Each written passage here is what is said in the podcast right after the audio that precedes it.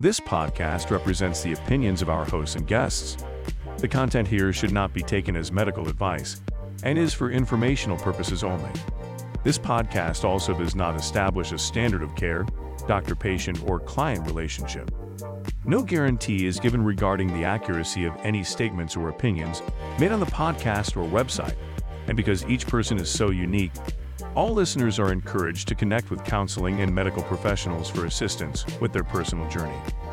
All people, places, and scenarios mentioned in the podcast have been changed to protect the privacy of those involved. You're listening to the We're Not Fine podcast with Doug Jensen and Doctor Talia Jackson.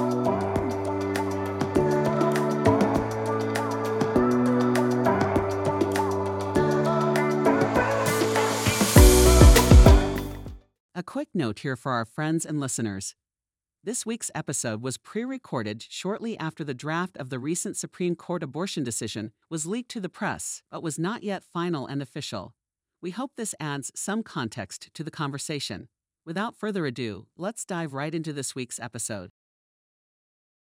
It's so hard, just this like juxtaposition of all of this love, inclusion, forward momentum, and progress, and then the possibility that it feels like we're going to move backwards in time into like the dark ages where women have no control over, like we can be doctors, we can be vice presidents, we can be orthopedic surgeons, but we don't have autonomy over our bodies.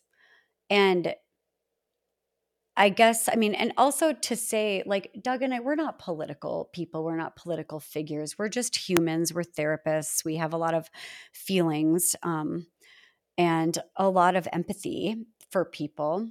And it's just, it's incredibly painful to think that I'm afraid to even know how, what percentage of people are feeling good about the decision to overturn Roe versus Wade. It feels like maybe the day that I woke up and learned that Trump won, right. um, and I was like, "That's this is a joke. This is April Fool's. There's no possible way that more than fifty percent of the people that surround me think he is speaking for them, or that that's the direction more than fifty percent of the U S population wants to move."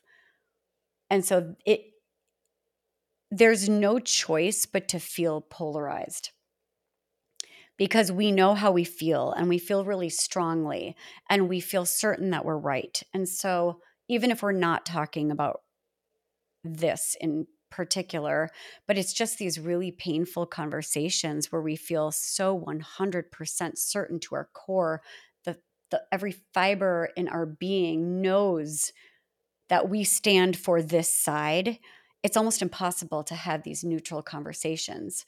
The I'm not, I honestly, I'm a work in progress, but what I have realized, especially like as a therapist, it's completely different. It's different than having people over um, for dinner and having a conversation with people that you you know, these are your people, right? But as a therapist, it feels relatively easy for me to listen to people and their thoughts and their truth and their perspective and just get really curious. Um, I'm able to be a little more neutral and just listen to how they got to the decision that they've made. And another thing that helps me find some compassion and some empathy for people that feel so differently than me is knowing that it's like it's pretty impossible to change people's minds. Yeah. Like, that is something that I have noticed again and again and again. And so like, for instance, if someone were to ask you, I'd like you to look at a couple of articles about why women having auto- autonomy over their own bodies is a bad thing. And I'd like you to consider that other people should get to decide what happens to women and their bodies. And these articles are really powerful, and I want you to read them. Like, what's the likelihood that you would change your mind? There are no facts, no opinions that would change most people's minds. It's an impossibility for sure. And so going into these conversations knowing that they feel as strongly about their side as I feel about mine, it just – all you can do is dig deep and get curious and ask them how they got to that decision, where that comes from, what it means to them, maybe why certain things threaten them. Like, what is it about not having control of what other, you know, people are deciding to do that is very, you know, that's scary or threatening. I also just think about taking away a legal and safe way to determine your own future is like unbelievable oppression. And how can you say that you honor women, value women, or even that it's about the sanctity of life? How can anyone say that this is about life when they're not caring for the people that are actually alive and trudging through this lifetime? This isn't about life. It's about control, I think. So I don't know. That doesn't really solve how to have these hard conversations, knowing that you can't really change anyone's mind and you have to have some compassion. I mean, is the goal to be less polarized? Is the goal to have like conversations so that maybe someone will hear a new piece of information that they hadn't thought of before, find a new perspective, open their mind, open their heart? I mean, that's the hope, right? Talia, I appreciate everything you said and shared. And I think you hit on a lot of really important topics. You know, one of the things as you asked me if I was watching The Handmaid's Tale that came across my mind is that we as clinicians have been listening to people process a lot of these losses of which you referenced several over these years. And I remember I turned on the first episode and I think there was a hanging and one happened to be a gay person. And as a gay man, it hit me too hard. And I just wasn't kind of able to tolerate that, in addition to all of the other stuff going on in that movie. So, and quite the timeliness of it. I think that was the most striking thing about that show. I don't want to get too far off on the show. But I think, Talia, you know, you talked about this general issue of like how we talk to each other with differing opinions. And there's a lot of research actually coming out that that's not helpful. Because people, as you said, are so polarized and set in their decision-making about this, right? And so I think having a conversation with people who already have their minds made up, will not change their mind, is just going to become more infuriating for us. And I think in order to cope and in order to get through this time, I think, it, you know, regretfully, hanging around with people who have like-minded values, who actually can share what their experience is without it becoming this intense emotional experience, every conversation is the important piece. The other thing I think about this, and I just want to go to the basic premises that you and I work around uh, with clients as clinicians. Like if somebody came in and said, I really have this desire to like make decisions for other people and tell them what to do with their bodies and their, their day-to-day life, we would be like, what the fuck is that?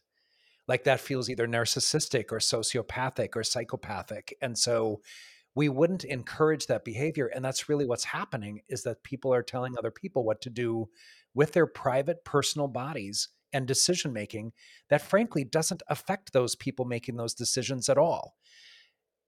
And I don't prefer to get very political, but it's really just such a distortion psychologically for white men to tell women what to do with their bodies while they're equally not wanting anybody to tell them what to do with their vaccine or their mask wearing or whatnot, or their guns, which of course brings up a more recent topic. But, you know, I just want to comment on the incredible amount of anxiety and trauma that's already being experienced by our, our culture and our communities, not only about the pandemic, but about political divisiveness that has caused so much of a rift in families and friendships and whatnot. But I also got to tell you, I think the anticipation of this has just elevated that anxiety and stress so much. So, yeah, we do have to have these really unpleasant conversations from time to time, even though I can't tell you how much I would prefer to be in an echo chamber. And in fact, when things do get really intense and polarized, it only takes one really annoying comment on Facebook for me to like block a person. and make these big, horrible judgments about them and the kind of person they are and their character and their moral compass and their values. But we did have a challenge where some of our very best friends, we never even realized that we weren't ever having these conversations. Right. And we've been friends for years and years and years. And then around the election, it became apparent that we held really different values. And you know who was really great at these conversations was Rob, my really? fabulous, glorious husband. Yes, because for some reason, he wasn't getting triggered. He wasn't getting activated. He was just getting curious, like completely unthreatened, untriggered, and just able to show up and listen to, you know, how they came to these decisions. And I learned a lot from watching him navigate these really complicated conversations.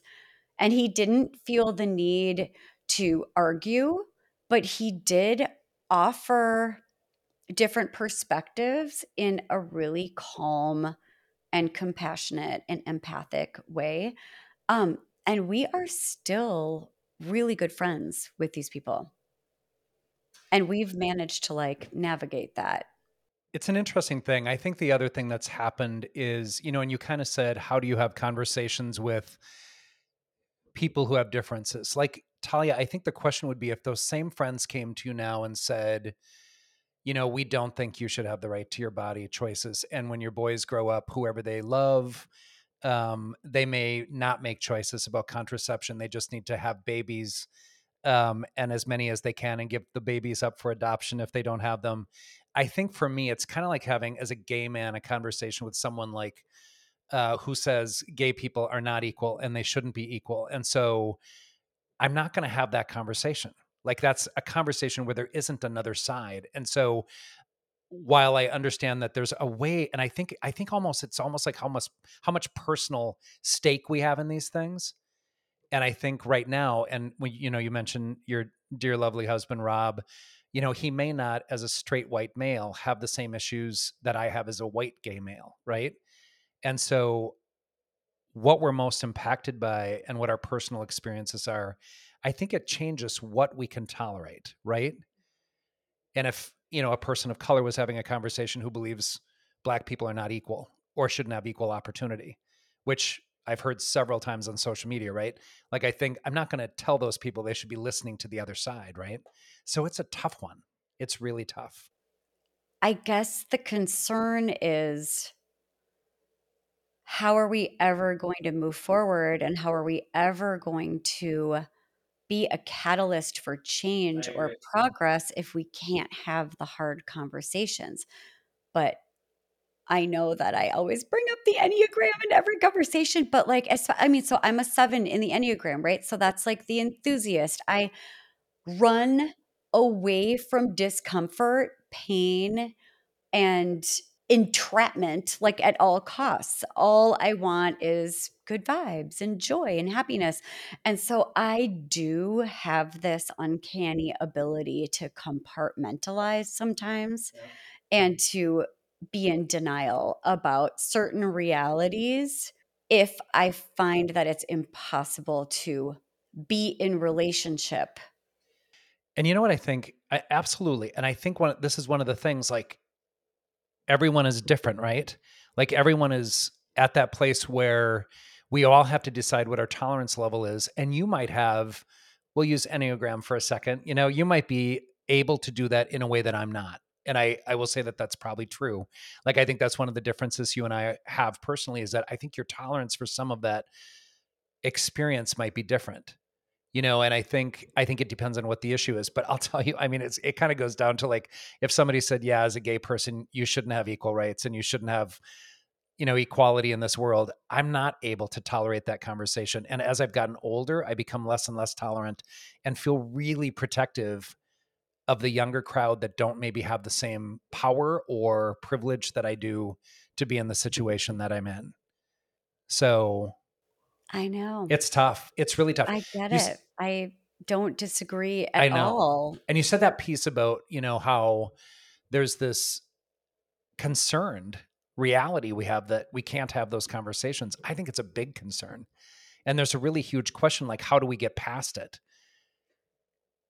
I'm having, I'm having a microphone issue resurgence. I'm so sorry. I'm really... You're having a microphone issue with what? Just nothing. I'm just watching the whole, like, you're making love to the microphone and this. I'm so sorry. Continue.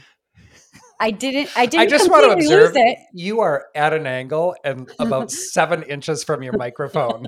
I'm so sorry. And I'm sure we can't hear me. I'm good. I'm good. He's going to have to edit that out. We've been watching people um, distance from family and friends since I know. the election of two thousand sixteen. I know. Kind of in that disbelief that you were talking about before. I don't know what to do with it either.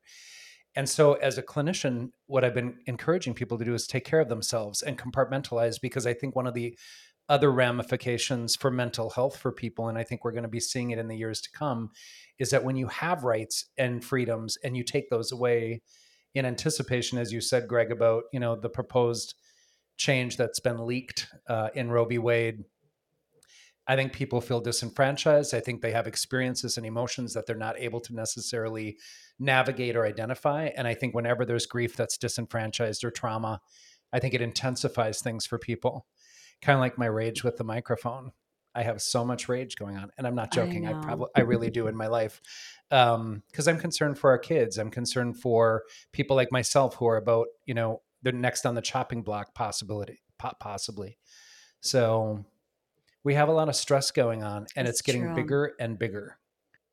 A whole new take on this. Maybe I don't have a lot of faith in our ability to have these hard conversations and change anyone's mind. However,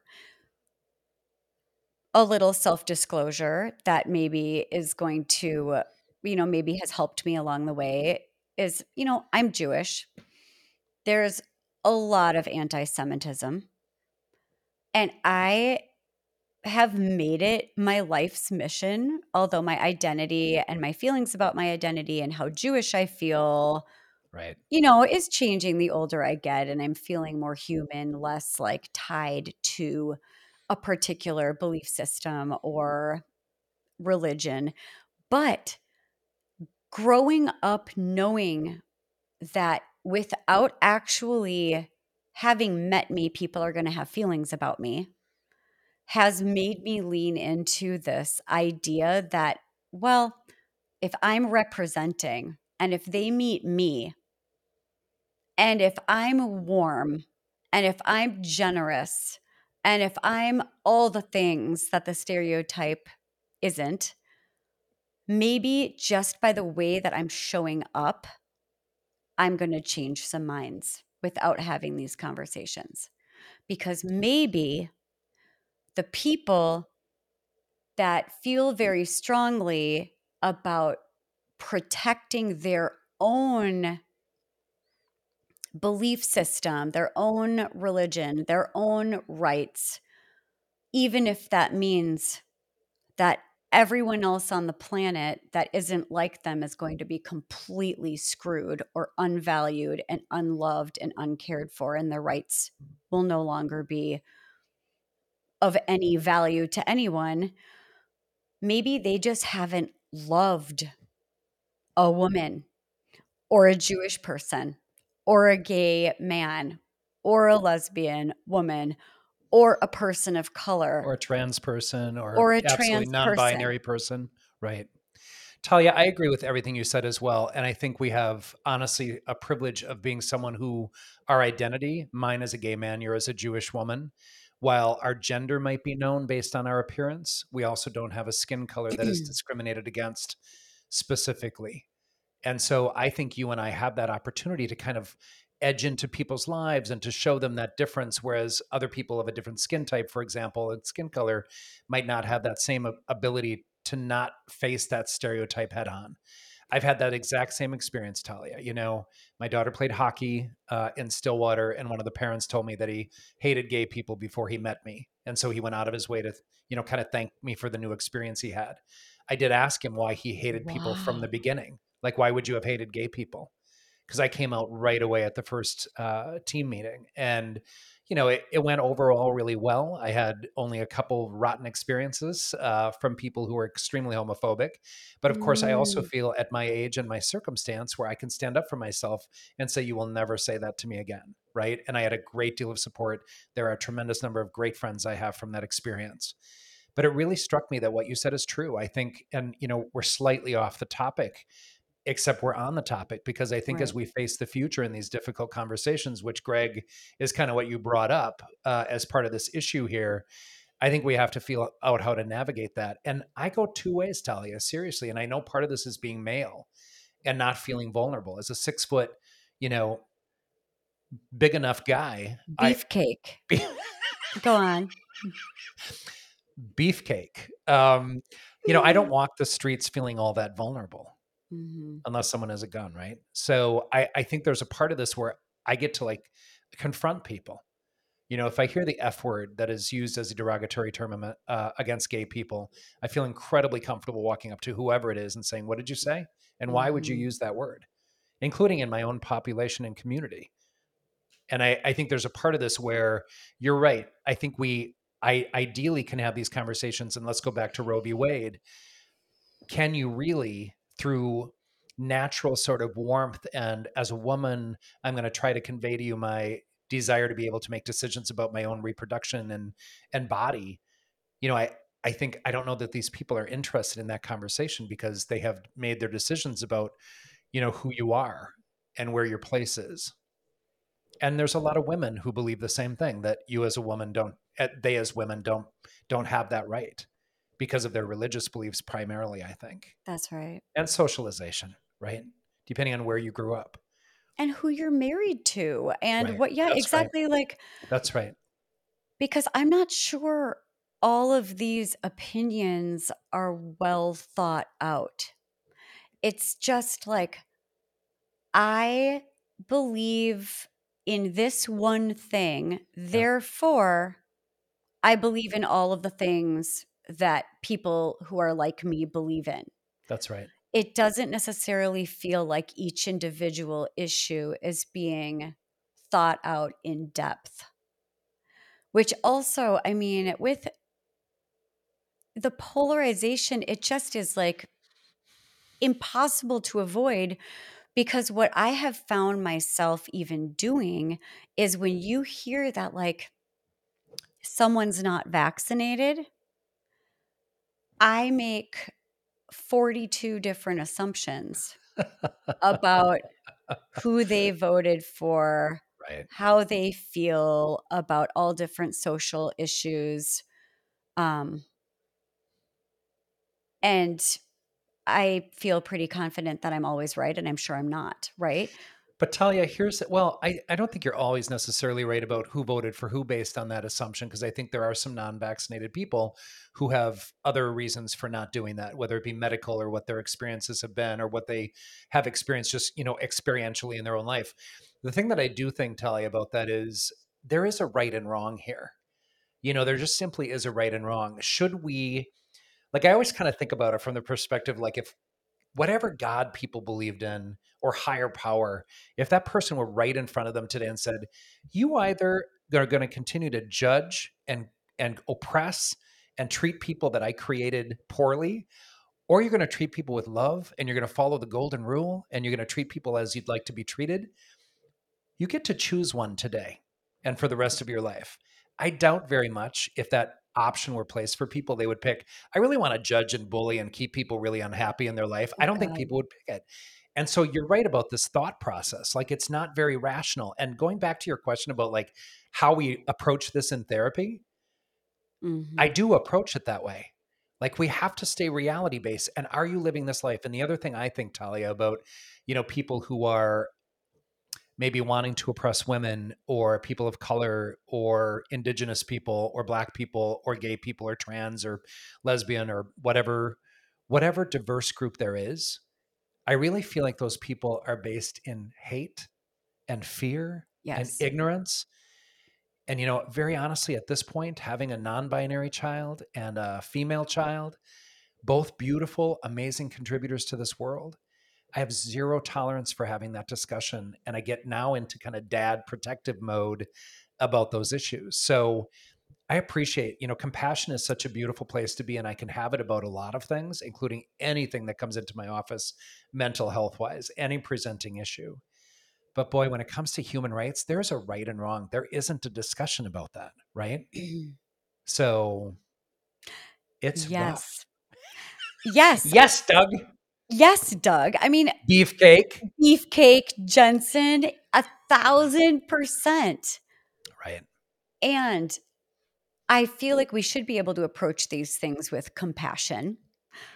But I'm still a work in progress because it's very charged and very activated. But I will say that something you said made me think about one way we could be thinking about this is if this is more about the process than the content, which I'm always thinking about, like, okay, the content is a rotation of, you, you know, fill in the blank of whatever emotionally charged situation that we're facing in the moment. But what we're working with is this like scarcity mentality that is born from fear. And I think that the hatred comes from fear. So if right. we're working with fear and scarcity, meaning, well, what about my rights? Like Black Lives Matter. Yep. How can any human being on the planet argue with the statement, Black Lives Matter? But of course they do. The argument is, but what about me? I matter too, right? right. Yep. So that's the scarcity mentality of they aren't seeing the oppression. They're just seeing, what about me? And what about my rights? And what about my needs? And if other people have rights, then that takes away from me. And here's where the distortion is, though. That is likely coming from a person who's not a person of color or Black or Indigenous, right? And so yes. the reality is, are your rights really that much at risk? No, it's and just not. Fear. And so this privilege. And so, you know, and when you think about it, right, Talia, like how many times is therapy about managing fear? Exactly. Phobias, right? But that's why I feel like this is like full circle. So like whether or not we're talking about like, can we face these exact conversations and this exact content with compassion? I don't know. Right. But we're talking about scarcity mentality and fear. And I literally talk about that all day, every day with my clients right. and just moving towards this abundance mentality. Right. And that these resources of rights, autonomy, value, love, support, caring for each other. This is not a pie. And more love, more inclusivity begets more love and more inclusivity. It's a never-ending cycle of progress and abundance begets more progress and abundance. If people were to buy into that way of just seeing the whole world, I think it really does come down to like this scarcity mentality of, well, if your lives matter, then that's going to take away from me. Right. I want to be really careful in this conversation that we don't assume everyone needs to do the same thing. And we don't, we don't assume that everybody needs to be an activist or stand up for what's right. You know, Talia, going back to how you sometimes want to approach people by just being a lovely person. And eventually when they found out you're Jewish or they determine that you're female, they determine both are, and you're smart and you're beautiful and all these things. I think go on. I am cheesecake. Um, but, there's, and cheesecake. But there's a part of this where I have clients who don't have the coping capacity to go after things or watch the news. Um, for myself, again, I feel comfortable as a dude who looks the way I do, um, being able to you know, maybe confront some people, and and I don't feel afraid to do that. And I might make a horrible mistake someday, but I'm really not okay with people treating people a certain way, or calling people certain names, or treating a person of color as a less than at a hotel or a restaurant or whatever it is. And, and, you know, my clients who identify as, as Black or Indigenous or persons of color will say it happens every day. And they're always on the lookout. And the stories, especially since the recent anniversary of George Floyd this week, the two-year anniversary of his murder, you know, I think a lot of Black people continue to feel really apprehensive about engagement with police officers and law enforcement. And they've been taught since they were young to be careful when you walked across the street, like do whatever the cop tells you. But I think there's a part of this where I, I think it's really important to know that we all have to do our own thing. We all have to figure out what's right for us. So... That's beautiful. Yeah, a hundred percent. And that maybe... And there's not a right or wrong. I'm sorry. Go ahead. Yeah. And that there are people, just like you said, I mean, yep. if you are in a marginalized community and a community that feels like you're not represented and you are not protected by the system, it is not safe. Many of these conversations are not safe conversations. Right. I just want to add, you know, as clinicians, we know also that depression, anxiety, trauma, these are all things that impact people's ability to do that and function in a way that's uh, an option as well. And I think especially, you know, I think depending on how families function and whether adaptive or communicative, I think there's a lot of people who have, again, opted in these last six years since the two thousand sixteen election. I think a lot of people have not attended family functions. A lot of people are uncomfortable doing that. Um, and so, and I got to be honest, I think that's an effective coping strategy. If going, I've always thought that, by the way, pre-two thousand sixteen, I would have said, if you hate your family dynamics and you don't want to be a part of that experience, you know, don't go. It's not worth stressing yourself out. Remember what the holiday's about, um, and do what it is that feels right to you. Before the twenty sixteen election, that's right. Politics were politics. Right. Republicans felt a certain way. Democrats felt a certain way. It was financial. It was, you know, it wasn't these social issues of human rights and how you feel about people who don't look like you and whether or not you care about other humans. And that's why this has become such a hard time to stay connected to people that don't think like us, is because this isn't about finances. And I mean, I would say, Talia, that before two thousand sixteen, of course, you know, we still had social issues, right? Um, how Obama was treated as a president, as a Black man. Gay marriage was not legal until not so long ago. Lots of us didn't anticipate it would happen during our lifetime. So social issues were still there, but they weren't as pervasive and direct as I think now. You know, uh, again, that comment about grabbing a woman's genitalia by who would become our president. When I heard women, or I saw women with a t-shirt that read, "You can grab my pussy," with an arrow down. I know. I was I will never, horrified. I will never understand the misogynistic women, or I will never yeah. understand. I mean, it's just like, yeah. I, I mean, the self-hating Jews, right? I will never, there are self-hating people from every different genre of humanity. I agree with that. And what is that? Is that shame? Is that self-esteem? Is like, I, I mean, I will never understand, but they are certainly, those women are not helping. And those us. Gay people who voted against their own rights, and those Black people who are voting against their rights. I think it all speaks to kind of an internalized self-hatred. Yes, one hundred percent. That it has been, to be. You're right. What else could it be? So like going back, Greg, to your question, like how do you manage this? You know, we as therapists are confronted with some of that. You know, I, I remember reading after the Trump election uh, that a couple of gay people were kind of complaining that their friends didn't support them anymore. Uh, I think they were from D C. And I remember thinking, well, you've voted against them and your own rights. And there's something that people don't get. And that's that inherently, if people tell you as a woman, going back to the very topic of Roe v. Wade today, if people tell you, Talia, to your face, you're not capable as a woman of making your own decisions. You're not bright enough. You're not, you don't have the right to do that. Men should be making the decision for you. That is the biggest bunch of shit. And so I think just inherently at the end of the day, from a psychological point of view, there's no reality to that. It's a distortion. That the question is, like, now we've become some, you know, in our in our offices, people who have to challenge that belief system. I still think one of the issues that we have is that there's so many of these things, you know, and I know we'll likely be covering the recent school shooting in Texas in an upcoming podcast. But, you know, the reality is with the shootings and the the Black focused targeted shooting in Buffalo, New York, and Roe v. Wade and gay marriage and reproductive rights and contraception and interracial marriage and the pandemic and the political climate.